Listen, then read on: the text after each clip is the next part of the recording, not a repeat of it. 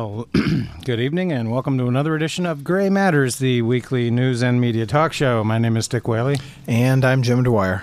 and I'm back from a little excursion to Chicago where I saw the Crossroads Blues uh, Guitar Festival. Uh, I noticed, by the way, that B.B. King is playing later this summer uh, in the Detroit area, and you may want to check him out because he's uh, 81 and uh, I don't know how much longer he's going to be touring. Well, I know for a fact he's not returning to. Uh, he's already done his last tour of Europe and England, and he announced it as much uh, when he was there some months back. So this may well be uh, his last tour here. And it's true, you got to see the living legend musicians while you can, yes, indeedy. And uh, even in their diminished powers as uh, you know elderly performers. It's there's still nothing quite like it. I. Very glad I saw John Lee Hooker at the Michigan Theater on his last trip through. yeah, and Willie Nelson uh, is uh, getting up there too. Indeed. But it was uh, quite the uh, oh the lead guitar extravaganza. Jeff Beck, uh, Wow. uh, John Mayer played, uh, Alison Krauss, Sheryl Crow. It was a little bit of everything, but mainly uh, mainly those great lead guitar players, and of course Buddy Guy. He's uh, the always Chicago overlooked. He's always overlooked on the Yeah. lists, but uh, he is a great player. and always uh, get those Buddy Guy Junior Wells albums because uh, I think Junior Wells with with Buddy Guy made that little outfit what it was. Anyway, obviously, uh, kind of a a weekend for me without much news. um, I'm uh, tanned but not rested. a famous paraphrase of Richard Nixon. Well, in a way, it was kind of a weekend without a lot of real news. Yeah, I mean, it was interesting, for instance, that there was this big stock market correction uh, Thursday and Friday, and essentially the, the averages are sort of back to where they were um, back in April. Not the end of the world, but it's always fascinating to read a statistic like. Uh, you know, this is just basically the Associated Press's analysis. The pullback on Thursday and Friday wiped out $526 billion of shareholder wealth from stocks in the Standard & Poor's 500.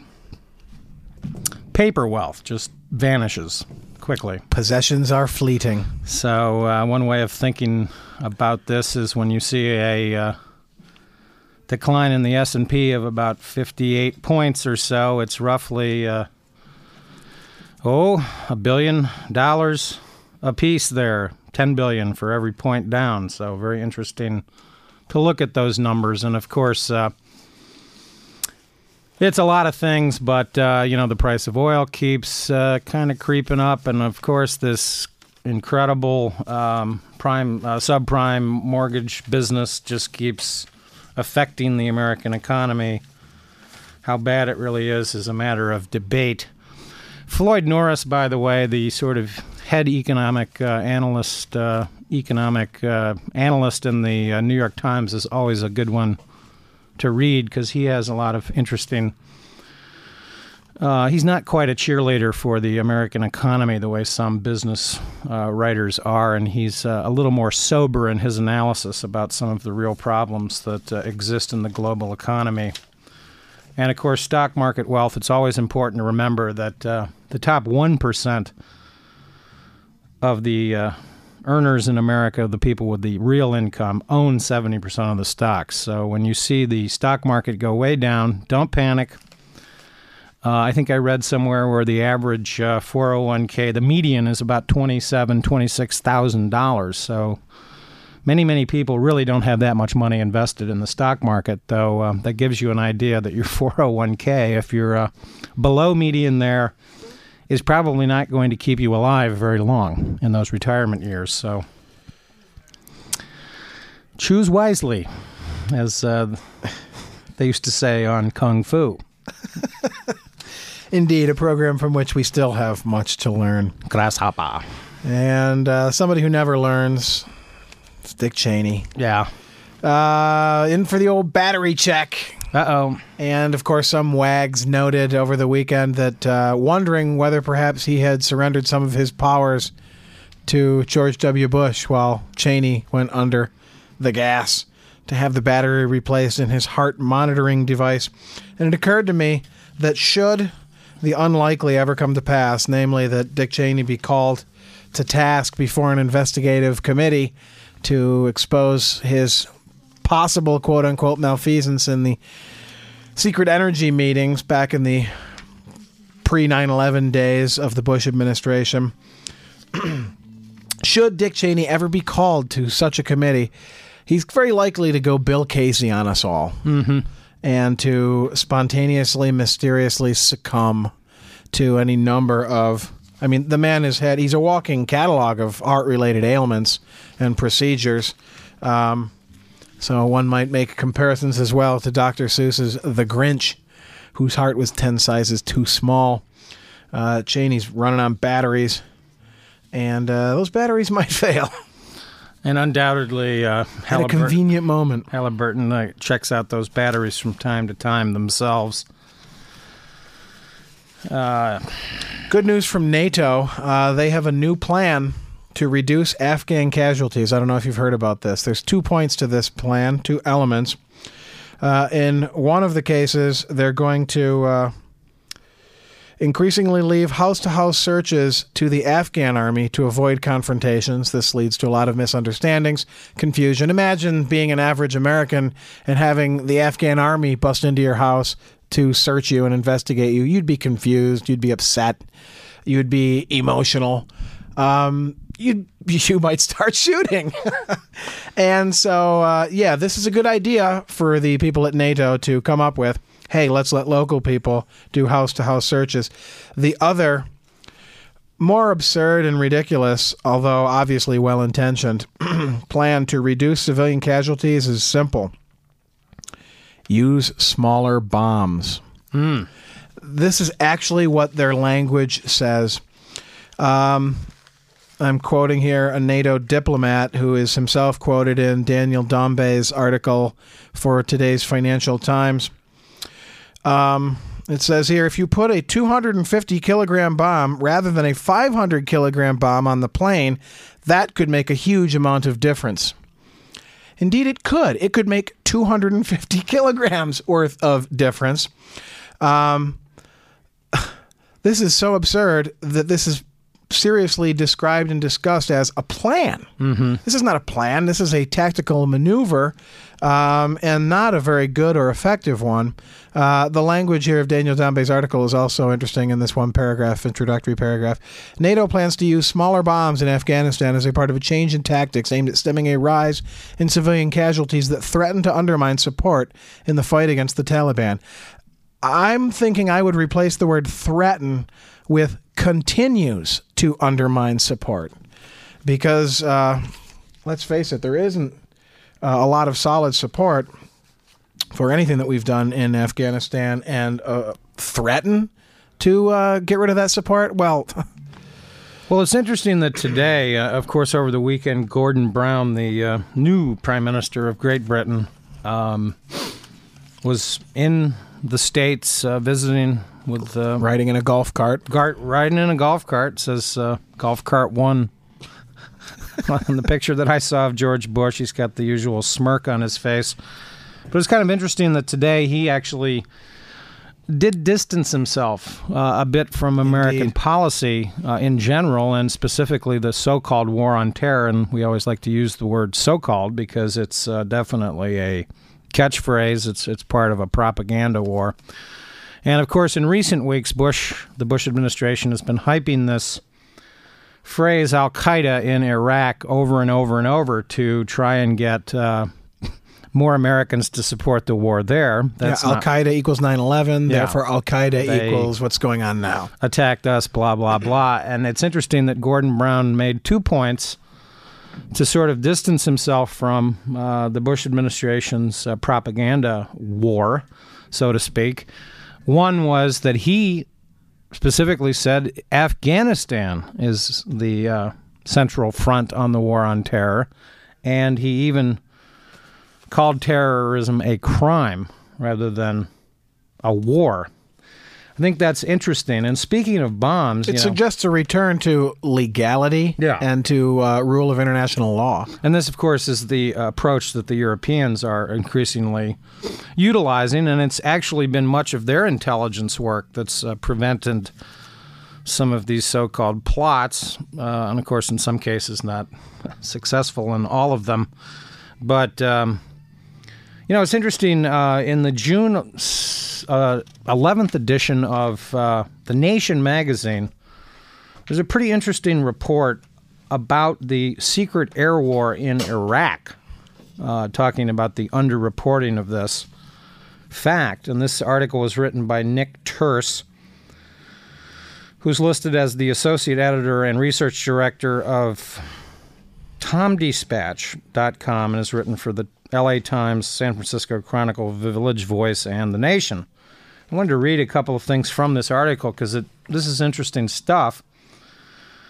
He reports that uh, what we do know is that since the major combat phase of the war ended in April of 2003, the United States has dropped at least 59,787 pounds of cluster bombs in Iraq, the very type of weapon uh, that Human Rights Watch calls the quote single greatest risk for civilians uh, with regard to current weapons in use.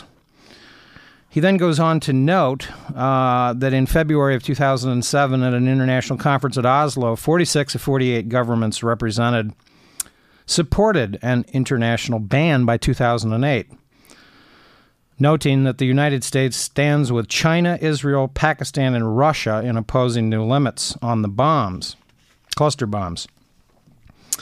And uh, he then goes on to talk about the fact that during the actual er- beginning of the Iraq War, the coalition dropped 2 million cluster bombs on Iraqi people. Each cluster bomb contains within it hundreds of smaller bomblets. Yeah. And of course, there have been all kinds of ch- children that have been Children and farmers are the most likely real yeah, victims. blown up uh, when they find these little units out in the field. They, it looks kind of like a UFO, a toy, but it's not a toy. And uh, in the Lancet study, which of course uh, was controversial uh, at the time, but it came out uh, with a survey method that um, has proven, quote, accurate. I'm quoting from uh, Nick uh, Turse again. Accurate uh, uh, from conflict zones in Kosovo and the Congo, carried out by epide- epidemiologists at Johns Hopkins and Iraqi physicians, organized through Baghdad's uh, Mustansiriya University, estimated that 655,000 excess Iraqi deaths are a consequence of the of the war. And the study found that from March of 2003 to June 2006, so we're talking about something that, you know, over the past year, almost a thousand American soldiers have died in Iraq. 13% of the violent deaths were caused by coalition airstrikes. If the 655,000 figure is accurate, which includes more than 600,000 violent de- deaths, this would mean that about 78,000 Iraqis have been killed by these bomb clusters. This is staggering. And of course, today there was another report that said that uh, a third of all Iraqis are living in, quote, unlivable conditions uh, in Iraq. So while there is some progress here and there on the edges, and we can get uh, distinguished people from the Brookings Institute writing op ed pieces in the New York Times like they did today, claiming this is a war that we may win. If we can only just stick with it. Yeah, it's uh, pretty frightening. And of course, they do report that there's been some progress and that uh, morale amongst the American soldiers are up a little bit, and Petraeus seems to be the right man for the job, et cetera, et cetera. Although interesting, uh, other reports have suggested that Al Maliki No. uh, doesn't get on well with Petraeus at all, and uh, that uh, there's enough conflict there to suggest that perhaps Petraeus could even be considered as a re- you know replacing. And then in yet another additional brain damage award that I'll just give out, uh, it's it's been reported over the weekend, and this was officially announced today. I didn't actually uh, hear the official announcement by Condoleezza Rice, but it's pretty frightening when you're re- when you're reading that the United States has now decided on a thirty billion dollar arms package for Saudi Arabia, uh, a massive increase uh, over the next decade. Israel is supposed to get um, $30 billion, and Egypt is supposed to get a significant additional chunk of change. Um, the Israeli figure, by the way, is 30.4 billion being promised to Israel and is 9.1 billion more than what Israel has received over the past decade, an increase of 43 percent. The article by David Cloud in uh, Saturday's New York Times, which was basically uh, leaked uh, information about this announcement that was uh, supposedly held today, notes that the um, $20 billion price tag for the Saudis is more than double what officials originally estimated this spring. And it suggests, of course, that the United States is uh, is in an arms race in the Middle East because the, the article goes on to note, by the way, that in addition to Saudi Arabia, Bahrain, Kuwait, Oman, Qatar, and the UAE are likely to receive equipment and weaponry uh, from the quote arms sales under consideration. So the United States is arming the region uh, with weapons of mass destruction. Uh, scary. And of course, that's why we give out a brain damage award because what is needed are less arms and more negotiations. It's also interesting to see how uh, Ehud Olmert, Israel's prime minister, has responded to this because typically Israeli heads of state have protested quite you know, fervently against any sort of uh, military aid or even arms sales, outright sales to uh, the Saudis or any Arab state. But uh, Olmert knows on which side his bread is buttered, apparently, and is saying that he understands uh, the need for the United States to um, assist the moderate Arab states. Well, I'm not sure